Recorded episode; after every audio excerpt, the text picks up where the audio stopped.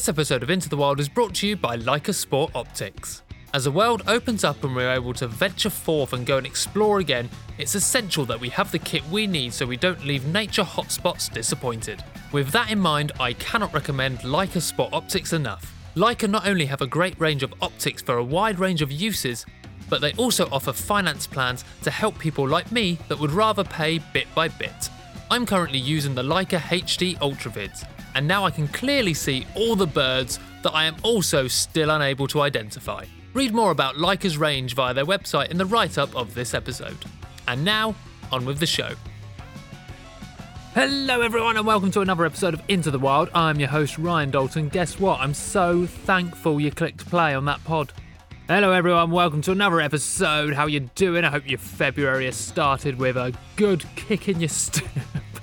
I don't know what that means, but it sounds positive, doesn't it? Welcome to Into the Wild. It's lovely to chat to you again. I have just got back from a lovely trip, a quick trip, short but sweet, but it was a lovely trip to the Lake District where I visited RSPB's Haweswater and got a lovely tour round the site by site manager Lee Schofield, um, whose book I am currently reading, and his book will be available in shops very soon. We'll be doing an episode on this trip, but to tell you quickly, it was epic.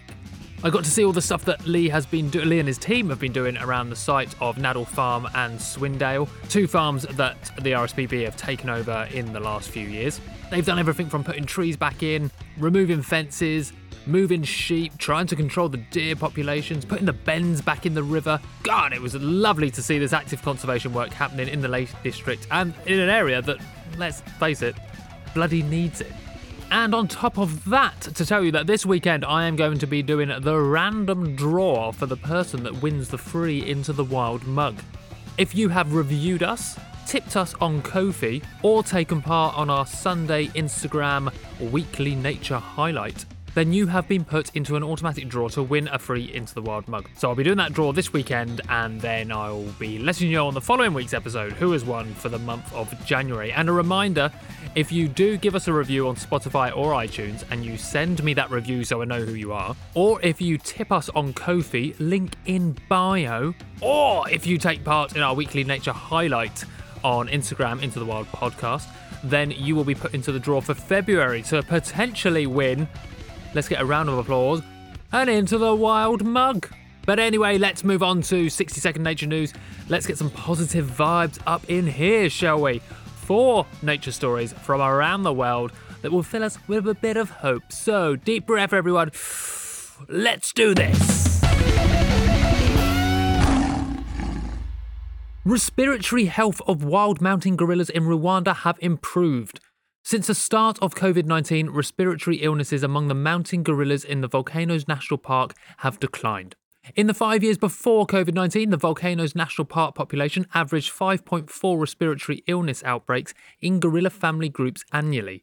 In contrast, from March 2020 through to December 2021, the population averaged 1.6. Federal protections of grey wolves were restored across much of the US last week after their removal from the Donald Trump. In the Great Karoo, South Africa, lions and cheetahs once roamed, but due to fences for farming and due to illegal hunting by the 1940s, they were practically gone from this region. But since 1997, nature has been restored in what is now known as the Samara Private Game Reserve, and after careful rewilding, cheetahs and lions are back.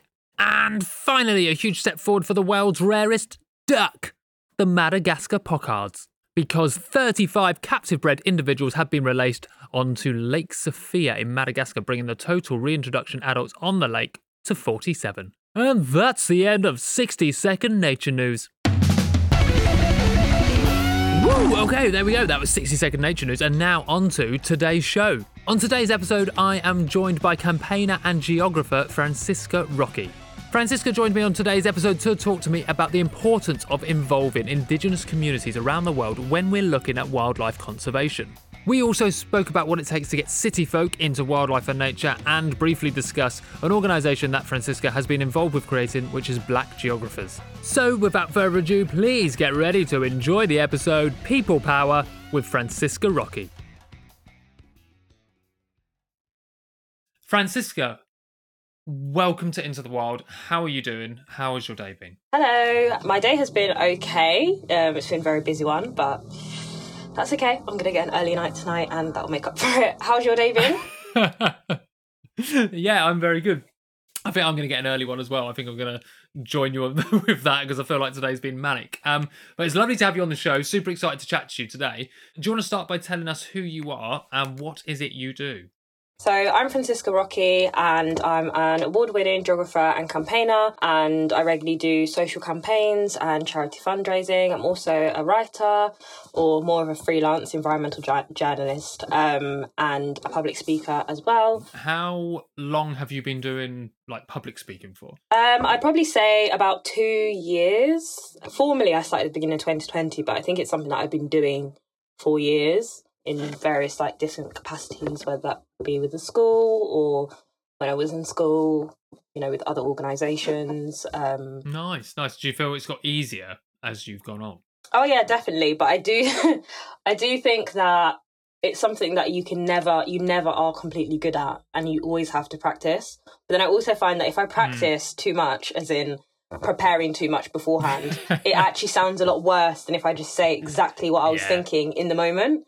Um, yeah. yeah. So I don't have any tips in terms of how to become a better public speaker. Just say keep speaking, and eventually you won't cringe when you listen back to something that you said.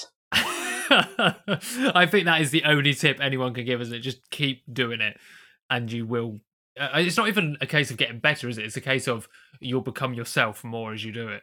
Yeah. And you'll be the speaker that you were meant to be. God, that sounded profound at the beginning of the podcast. Yeah, I feel like when you're talking about something that you actually like and enjoy, it's so much easier mm. to talk than when you're talking about something that you don't necessarily care about, which yeah. is kind of how I pick what I'm actually going to get involved in or what talks that I'll do now because I've listened to myself trying to talk about something that I don't really research out of interest or um, it's not one of my kind of geographical interests. And I'm like, you do not care. It's not necessarily that I don't care about that topic. it's not that not passionate about yeah, it. Yeah, and I do think it's really important that if you're going to do something that's going to teach people something and you want them to learn from you, it needs to be something that you're passionate about because I cannot speak about anything that I'm not passionate about. So, geology, for example, a lot of people think I'm I do geology and I don't. So when even I made that mistake. yeah, so people always ask me questions about it, and I'm like, I don't actually know anything. I know the basic stuff.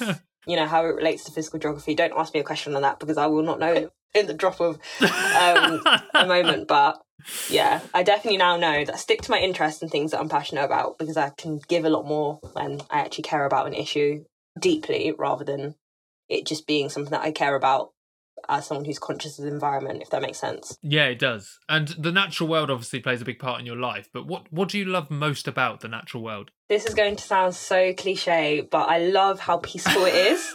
um, how peaceful? Yeah, like usually my brain is running at 100 miles per hour and I've got loads of ideas and thoughts, and outside my mind kind of slows down, and sometimes it's silent, and I don't usually have that.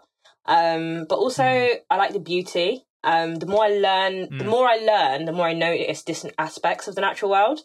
Um, and I recently yeah. went to Iceland and I was just in awe of the mountains, the geysers, the glaciers, and I just couldn't believe that the Icelandic landscape was real. Yeah, yeah, that's true, isn't it? Sometimes you're in a landscape and you look at it going, "What?" there was this one video that I took that I posted on Twitter of um, some mountain um, that we were like driving past, and I was just like, "Wow, that's actually real." It looked like something out of Ice Age, you know, the movie. Yeah. yeah. It is amazing, isn't it? Sometimes you go to a habitat or an environment you've not been to before. And especially if you've read about them sometimes, or if you've watched a documentary where they featured. And then when you get like for me, deserts played a lot in that. Like I you know, I've always whenever I watch a nature documentary, you'll see like a desert in there or something, or you see a like kind of a sandy environment. But then when you go there and you look around and you can see so much around you because it's so flat often or just a little bit hilly that you just like this is mad, especially a Londoner going there where everything's blocked. You suddenly go there, you're like, what? there was a time when we were driving on the first day we got to Iceland and it was so icy, so snowy, and all you could just see was just mountains upon mountains and it was just yeah, it was it was an amazing experience. I really want to go again. I'm thinking of going again in the warmer months where the the roads are not icy so I can actually drive better.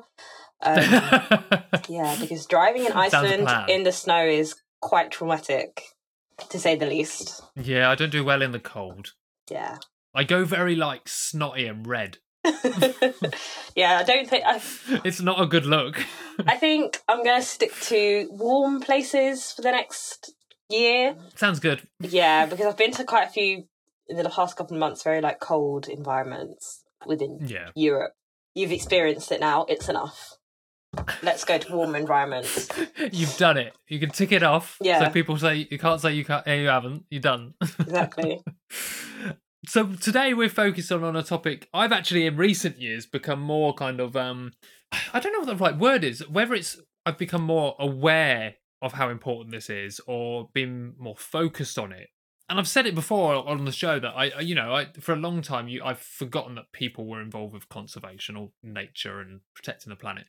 But today we've and we've spoken about community conservation before, but I think this topic today kind of is separate necessarily from community-based conservation because we're talking about working with indigenous people when it comes to wildlife conservation. And it may sound like an obvious question to get going, but why is involving indigenous people when it comes to wildlife conservation? Why is that important to do?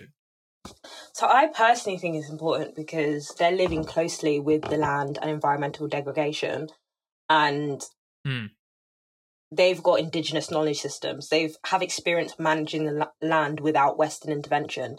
So before European colonizers, explorers, whatever they wanted to call themselves, decided to go over to areas in the global south and the Amazon, etc. These people were doing that work without intervention. There was no, you know, no one coming in to deforest their local forests and all that sort of stuff. So if we want to get the best solutions, in my opinion, and I know other people have a similar opinion, we need to go back to the people that have had that one to one experience. And, and what, like, it, when it's not done, what are the impacts on biodiversity when Indigenous people are not leading conservation? So, off the top of my head, I remember reading an article actually recently about two indigenous communities in Zimbabwe who are kind of at the forefront of conservation in this specific area and mm. they've been managing it amazingly. Like the article takes you through their methods, their purposes, um, their resource sharing mechanisms, how long it takes them to do X, Y, Z, and then who in the community does specific things.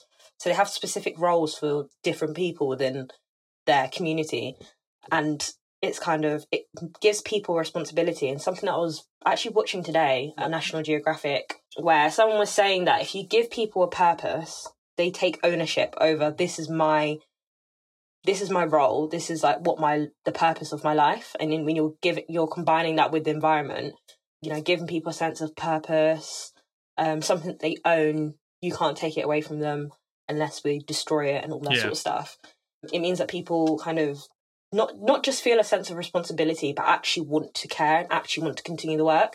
Um, the person in the video said it way better than me, but no, it makes sense. But it was when I thought about it, I was like, actually, yeah, if we approached conservation in this way, people wouldn't feel as though it's something that they can dip in and out of. It'd be something that you do continuously and you do it without even thinking like it's second nature to you even you know how you i don't know wake up in the morning and brush your teeth it'd be that sort of thing you would view the yeah. work in that yeah. way as something that is part of your routine. It's not just. I find a lot of kind of conservation work that I've seen people do is almost, or sometimes conservation volunteering organizations and stuff kind of encourage people to come and kind of dip in and out of it. And I guess a couple of workplaces do that as well, where they say, you know, you get a volunteer day and all that sort of stuff. And I'm like, okay, cool, you've come to plant 50 trees in a day. But then you get to go back to your life where you are being an active polluter. Um, and by active polluter, I mean people who are conscious of the fact that they are polluting a lot.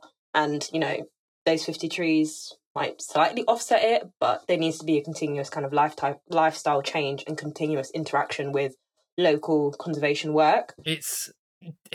It, it's so. I, I was just going to say it's tricky, isn't it? But that's a very simplistic sum up of of what you just said. But I guess looking at the other side of the coin, what are the impacts on indigenous people when they're not involved in wildlife conservation? I think it creates more systems that further their oppression. So in this article that I mm. read, mm. they were saying how the, how indigenous people are essential to kind of designing implementation of solutions. So mm. when they're not there, it's the reverse for them. They're not involved in the design. They're not involved in impl- impl- uh, implementation of solutions. So those solutions don't serve them. They don't serve their community, and they won't have access to the spaces that they need to get subsistence, food, water, all of that sort of thing. And it's a very like the basic needs, really. Yeah, that's it. the basic needs, things that they need for things that they need for survival, things that they need to be able to live amongst the land and continue their kind of mm. daily practices, they just won't have them. There's obviously loads of other things as well, but off the top of my head, that is where my brain is going.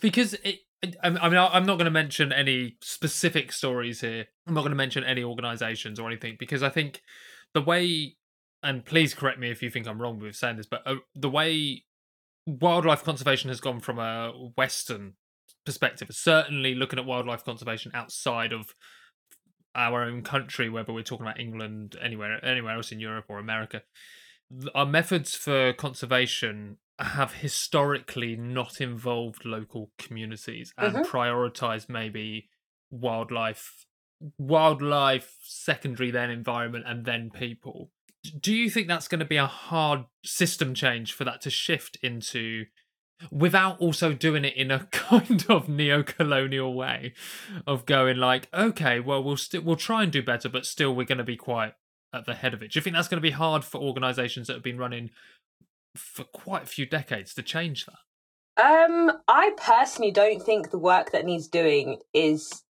difficult in terms of if you want mm. to create that change you can it is an active choice if you don't do it at this point. And there's actually something that I wrote recently that was that kind of touched on this. And it was a stage, it was I was basically talking about different stages of addressing decolonizing geographies of wildlife. This is for kind of an essay mm. that I was mm. writing.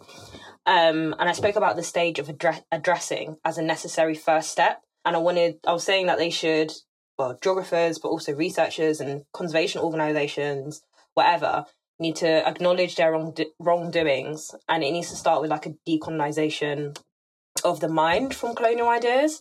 So in this stage, mm. people they should ask themselves if they're ready for decolonization, because the end goal is a complete removal of domination and a power that has left those that embody colonization to feel inferior. So that's my first kind of question, I guess, stage in moving forward is you guys not you, but you know, organizations need to be ready. well, need to be ready to do that. And I think if you don't want to do it, it shows in how you move forward. It shows in mm. still wanting to take dominance within wildlife conservation, etc.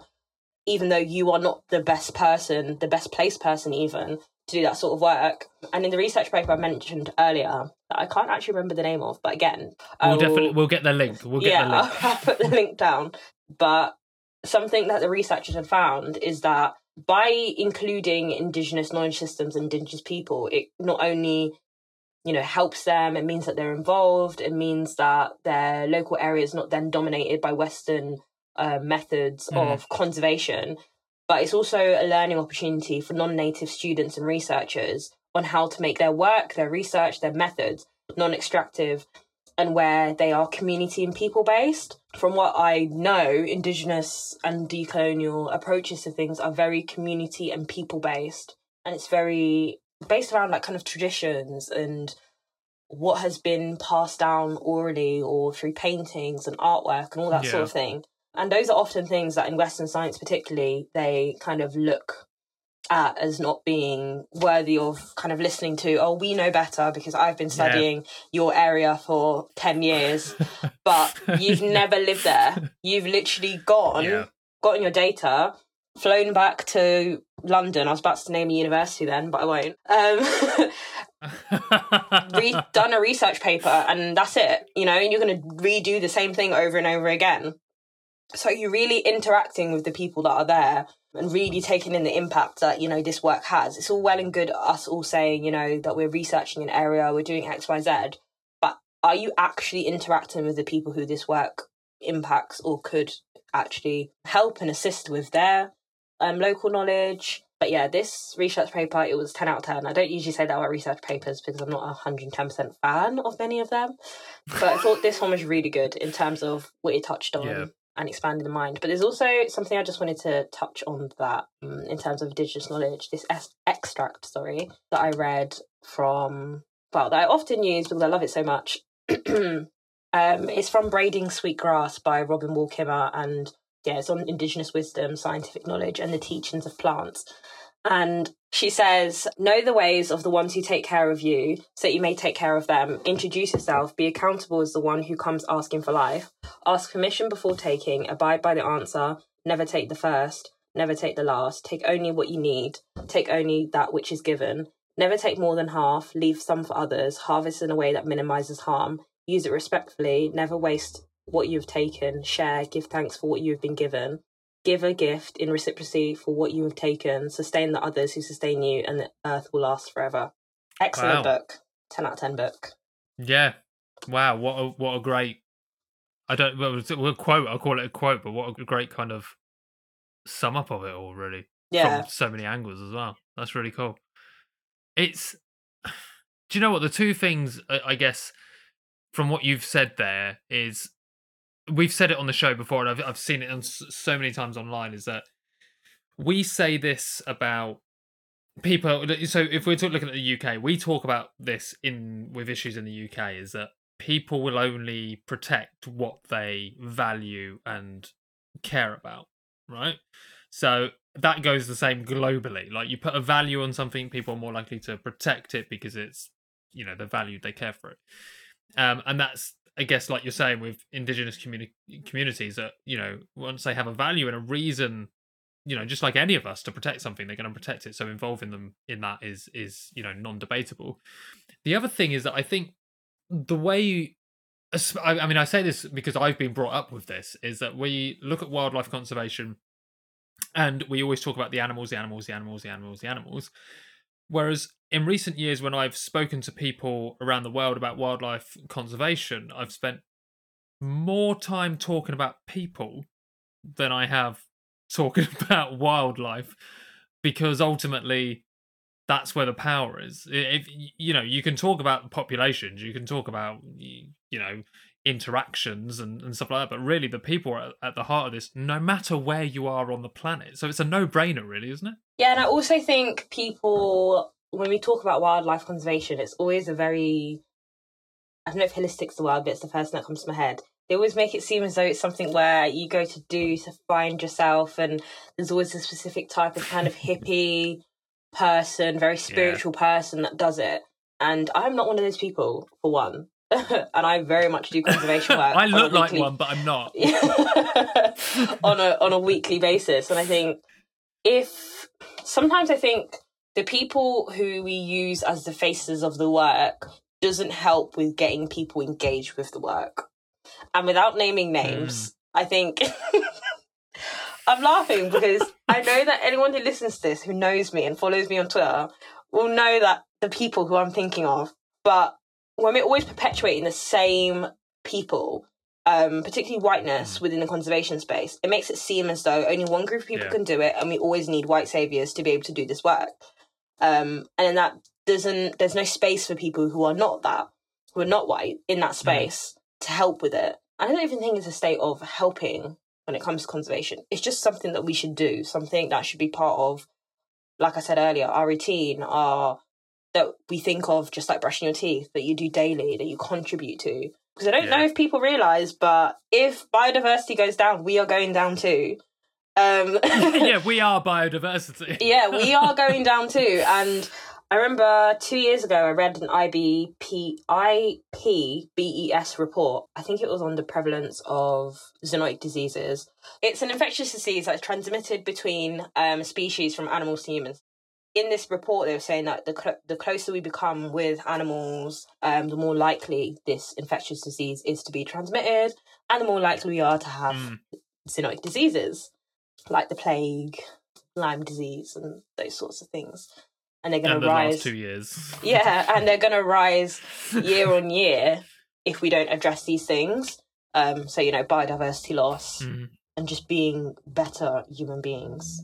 So, in regards to having indigenous communities at the heart of wildlife conservation, do you have any or know of any success stories or examples where that's been done? I'd say the one I mentioned earlier in Zimbabwe is a uh, success story. So I'm of Zimbabwean heritage. My maternal gogo, which is grandma in English, um, is Shona, and it's one of Zimbabwe's many ethnic groups. Um, but there are indigenous communities within Zimbabwe as well. And in this research paper titled Embracing Indigenous Knowledge Systems in the Mainland, in Management of Dryland Ecosystems in the Great Limpopo um, Transfrontier Conservation Area, the case study of these two commu- indigenous communities.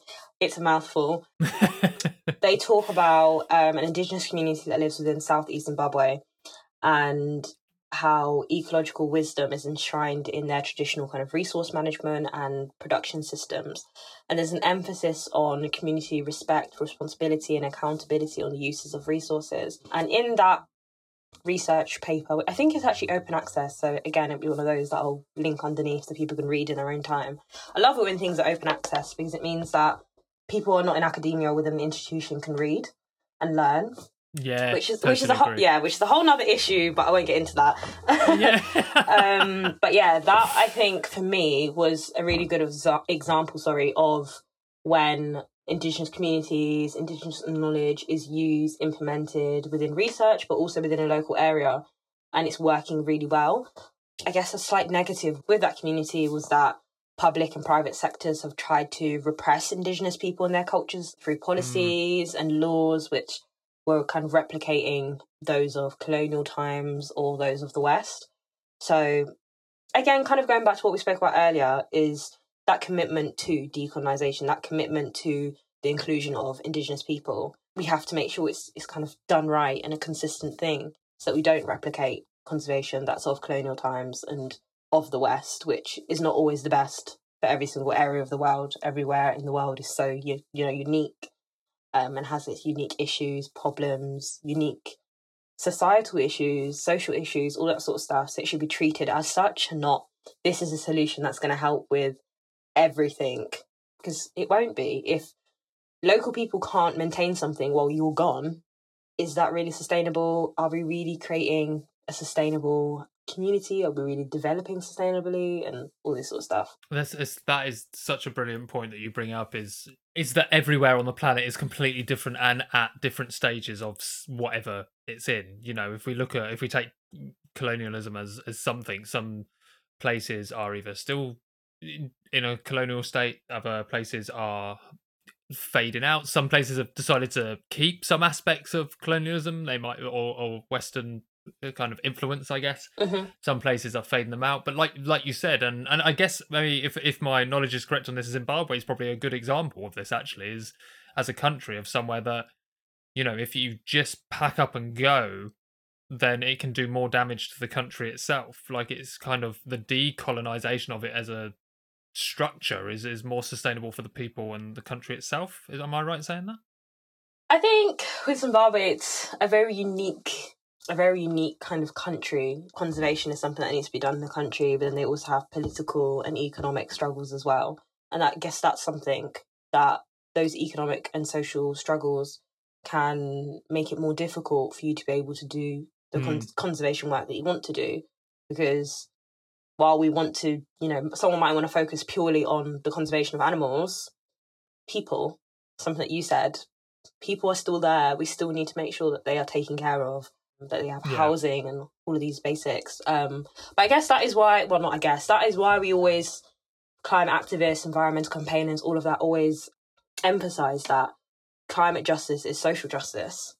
let's move on. There's something else I want to talk about while I've got you here as well. And I guess this is on from Indigenous people, but we're going to be talking about people in cities as well, because you and I both live in the best city in the world, which is not true. um, I say that because that's what we feel pressured to. It's not. Um, but it's a great city in its own right. We're both in London. And this, I find, can be a challenge to get city folk into wildlife. I guess globally, how do you think that can best be done getting people from a city to care about wildlife? This is something that I think the idea of the great outdoors has contributed to, has resulted in pe- people who live in predominantly urban areas not feeling as though they can pro- properly, I say that in quotation marks, properly engage with nature yeah. or that they're not surrounded by it. I mean, yes, there is a concrete jungle, but there is always biodiversity, even if it's between pavement cracks Mm. Or you know your the local trees or even the River Thames. you know, it is part of nature, as dirty as it is. um, but I think when you're engaging people in cities, we can kind of teach people or expose them to urban ecology, urban conservation, and what environmental issues we have within the city. So there's loads of conservation work that goes on with various organisations in London, all of which have gone out of my head. Action Conservation, for example, London Wildlife Trust um, project. Northwood, yeah, the Great Northwood Forest. Yeah. Yeah. We've got Epping Forest, you know, all of these different areas that are within London. But even kind of taking, like, coming back closer to home, parks, like our local parks, those are still Yeah. areas, you know, that are full of different types of species, trees, soil, all that sort of stuff. And I think, I don't know if you've noticed this, probably have, but often when people talk about nature, it's always you need to leave where you are to go and kind of seek that and need to leave where you are and Yeah, just 100%. do that work. And it's like, actually, what can you be doing within your local area? What is there within your local areas? What yeah, what environmental issues, ecological issues, biodiversity issues exist within just from your doorstep? One thing I think, like being, you know, a Londoner and, and, and having been for a long time, is whenever we see city wildlife, especially, okay, let's just talk about London as a city. When we see London trying to be celebrated for its wildlife, it's always the same stuff. Like, it's always someone on TV that doesn't live in London trying to tell us to get excited about pigeons. Now, you know, I'm not here to you know talk down pigeons of any kind but what i am saying is there is so much more like you said about what's growing in the cracks of the pavement. You know what wildflowers have we got coming up? What kind of invertebrates can you find at your park? What kind of you know there, there's pockets of like native species that we have. You know i think you know there might be uh, on hampstead heath we've got purseweb spiders. You know our closest relative our only relative in the uk to a tarantula that we've got here. So it's like, but that's never spoken about. I mean, maybe it's because it's not being aware of, but I think, do you agree there that there's something that needs to change in mainstream media saying city wildlife is not just the grey squirrels, the foxes, and the pigeons? You've got so much more that is actually start i guess what i'm trying to say here is we need to start celebrating what we have that Mm. places out of cities do not have And I guess that would make it easier for engagement for people who might be interested in wildlife and feel like, oh, there's not Mm. none of that exists within my own city. And it's like, there is work being done on this every day. Or Yeah, there might not yeah. be work being done on the spiders that are in Hampstead Heath yet. But Mhm. there is an opportunity now, especially that we're aware of it, for work to be done or more research to be done into them and, you know, what are the benefits or challenges of them being in a local park Mm. and all of that sort of stuff. Where do you think, like you, you know, you you know London?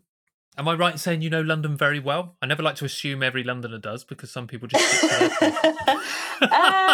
um, I wouldn't say I don't, but go on. Where's your favourite place in London for wildlife? Go on.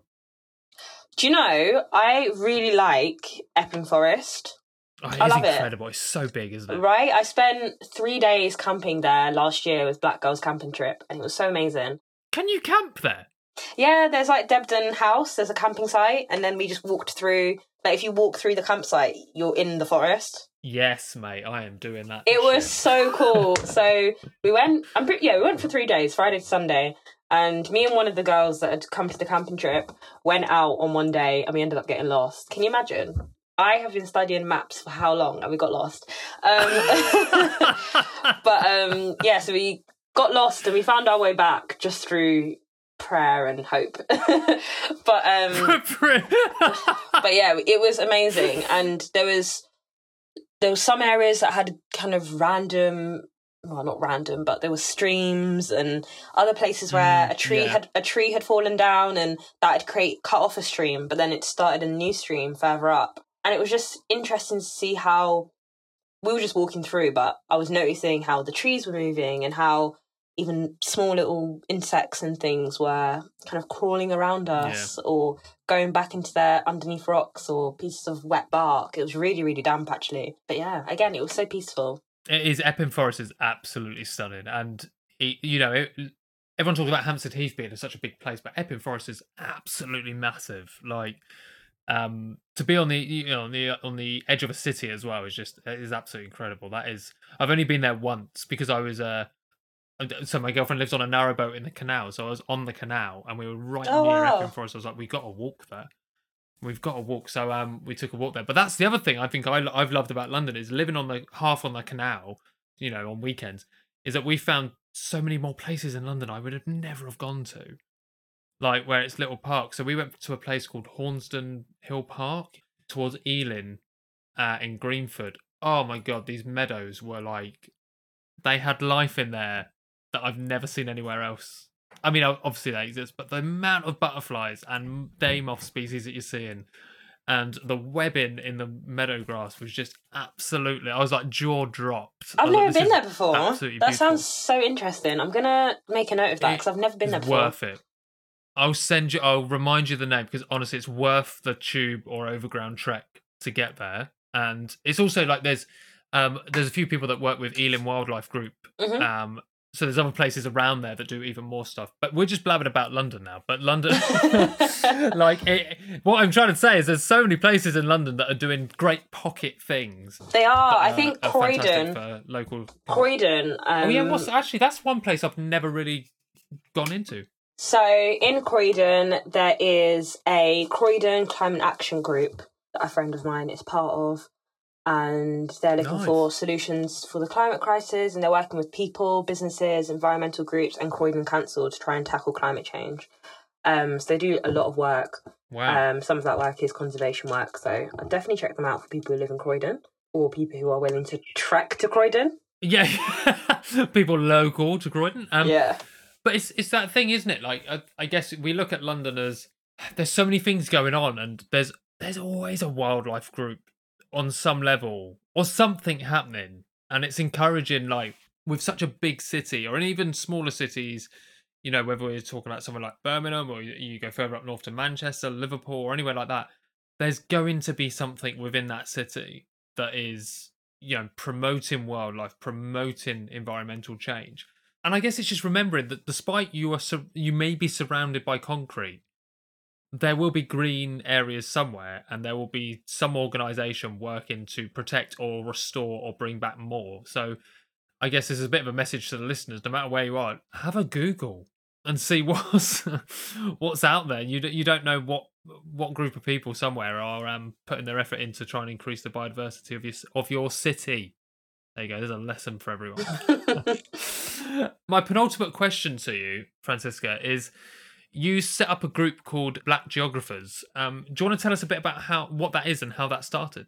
Yeah, so Black Geographers started in 2020 in January, February, March. In May, no, not that's a lie. In April 2020, 23rd of April 2020, around 4 p.m. 4 p.m. in the evening. um, and it formed as a collective of Black geography students and graduates who have first-hand experience of the many barriers which prevent black students from studying geography, but not just geography, related mm. subjects as well, so like geology, environmental science, all of that good stuff, and how isolating the field can be um, even after you've navigated barriers. So our aim now is to support the next generation of black geographers and geologists, environmental scientists, and all people that might go into environmental research in the future. Um, but hmm. also try and make geography more transform the discipline and make it more engaging and inclusive at every level of education. When we started in the beginning, our aim was to create a platform for geographers to network and connect. And I guess the presence allows people to, you know, find each other and through events and things like that, people you know find each other, connect with each other in that way. But yeah, our main role, I guess, mission aim is to play a supporting role. So partner partnering with other organisations who share our idea to be able to offer mentorship, opportunities, really advocate for people within academia primarily, within the environmental sector and all of that, so that we are changing the, like I said earlier, kind of changing the face of what environmentalism yeah. is, who goes into environmental research, and supporting people on their journeys. Something that someone actually said to, said underneath a LinkedIn comment of a friend of mine called Dawud, who you've had on this podcast, was that no, black and brown people don't care about the outdoors and environmental research is what that person had commented. Yeah, people on LinkedIn have an audacity. that is one thing they have audacity. I don't know where they get it from, a... but they do. And this yeah. is this was a professional as well who commented this, and I replied and I said, "It's not that we don't care; it's that you don't engage with us, so you wouldn't know if we cared or not. Because how often are you actually taking yeah. your time to be like, actually?" I'm surrounded by the same groups of people all the time who have the similar or the same thinking, who have come from similar or the same mm-hmm. middle upper class backgrounds. Hmm, maybe I should engage with some working class or disadvantaged or um, marginalized and minoritized ethnic groups, but they don't. so, of course, well, of course, you're going to have that thinking, but you're obviously going to be wrong too, because you don't. You know, I care about Black, Asian, and other racialized communities, so I consistently engage with them. I consistently know how different students, whether they're a first year student, whether they're a GCSE student, an A level student, a PhD student, a master's student, how they feel about the sector and how isolating it can be and what they'd like to see improved. And though I can't single handedly, and I say I, but our whole team, there's about eight, nine of us, we can't single handedly change something that doesn't want to be changed. You know, other people have to join yeah, the movement as well and want to help with the change. But yeah, we wouldn't be able to do the work we did if we didn't actually engage with the people that we're trying to assist. And we are also people who need that help and need those barriers removed so that we can progress in our careers like our white counterparts are and can. But the whole thing started with a tweet, and I was ranting at the time saying how I was the only black girl on my course, and I know it's the same for other people at various levels of education at different universities around the country. And then I kind of proposed ways that we can improve. But what I do have is I was discussing with Eden, who's another person that works on the team, and actually one of the first black geographers I'd ever met. Um, and we were discussing ways that we can tackle this. And we talked about decolonising yeah. the curriculum. We talked about encouraging uptake at A level and GCSE by increasing awareness of career prospects within and outside of geography. What can you do with the geography degree that's not teaching or yeah, yeah. You can go on to do a research masters or taught masters or a PhD or, you know, all these other amazing things that you can do that people don't know. And showing more representation of black people in geography in different areas of geography. So it's another another thing we kind of realise is that a lot of the black people we do know in geography are social geographers and you don't see as many black people in physical geography. Why is that? How can we change perceptions of physical geography? How can we encourage people to pursue that side of geography or even combine social and physical geography? Well, human geography, physical geography. Um, yeah, so we just had a lot of conversations basically, and then it turned into what it is now, um, which is a lot bigger than I. I, feel like I say this stuff so often, but it's so it's a lot bigger than I ever wanted it to be. Because all I ever wanted it to be was just an Instagram page where we shared what geographers do, what her career is mm. by her i mean eden's career is like what my career is like what all other people around the world within the uk etc careers are like and then now we're here with scholarships worked with so many amazing people that's as amazing an, as an individual but also as our team. Yeah. That's that that is amazing. And like i think like what you were saying there it is starting with that. If you notice that uh, this this group of people are not are going into this job role rather than just going that's because they're not interested it's about asking why. Mm. like what mistakes are being made? Why is that a thing like because that's you, you, you can't you can't blanket it. Like we were talking about blanket approaches it doesn't work. You can't just be like well these people are clearly not interested in this line of work. It's like well actually where are you advertising this line of work? How is this line of work being marketed? Right. So like you said asking those questions why and you'll find some answers going, oh, there's loads of people. Exactly. And also in black majority countries, there's black academics who are experts in yeah. various fields in environmental research. and there's students who study yeah. envi- geography and eco- geology, yeah. ecology, etc. So, yeah, I think sometimes people in the sectors, particularly in the UK, look at the sector as if it's just the UK and it's just the global north. And it's like there are people outside of that who are also experts. Anyway. yeah, the UK are good at that though. Definitely. We're the only country. Honestly, it's so awful. Francisca's face, ladies and gentlemen, if you could have seen it with that, that would have been brilliant. Um, uh, well, actually, well, from what you've said there, it. I know you said it wasn't meant to be this big, but what an achievement to have it that big, though, and what a, I guess, what a voice it means that it was needed. Yeah. That it has got to that size. So well done. That's what I'm trying to say. Thank you. You've got an amazing team of people who work to grow it. That's uh, yeah. It, without them, it wouldn't be what it is. 100. percent I couldn't do it by myself. Amazing. My last question to you, Francisca, is if you could pass on one bit of advice onto everyone on the planet regarding the natural world, what would you pass on? I would say spend some time outside, like really spend some time and put your phone away. Um, walk around your local area and take in what's wrong with it. From there, think about mm. the four things. Think about these four things. So, what brings you joy? What are you good at? And what is the work that needs doing? from there you'll discover what you should do and that's when change can start so change starts with us and i think we're at a crucial point and where we can't just sit back and wait for governments and active individuals like Mikaela Loach to do the work we all have to do the work. This is usually in a this is usually in a venn diagram which tomia gregory um, brought to my attention. I think it's a really great way for us to discover and start our journey to seeking justice and it's also never too late for people to join the movement. Amazing, mate. Thank you so much for joining me on this episode. It's been an absolute pleasure to talk to you. Um, Thank you for and having all the me. best with the rest of the year, and hopefully you get to Iceland again when it's a bit less icy. oh, I will. I think hmm, maybe I'll go in the sum- their summer, but then I kind of yeah, I kind of, summer. That... yeah, I kind of liked the snow. Um, we'll see. We'll see. well, absolute pleasure having you on, mate. Take care. Thank you. Bye. Thanks again for listening, everyone. If you'd like to keep up to date with the projects and the work Francisca is working on, then you can do so on social media. Her tags are in the write up of this episode. Also, you can follow us on social media at Into the Wild Pod on Twitter and Into the Wild Podcast on Instagram. And if you'd like to get in touch about Into the Wild or ask any questions or suggest any ideas for some episodes, you can email me at intothewildpod at gmail.com. A quick note to say that all the opinions and expressions expressed in today's episode belong to the person that said them and do not represent those opinions held by Into the Wild or anyone that we work with or are affiliated with.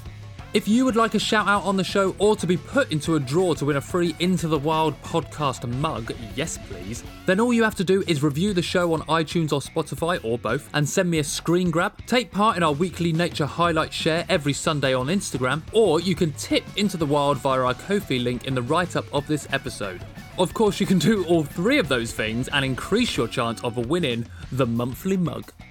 Until next time, keep well, stay safe, and live the good life.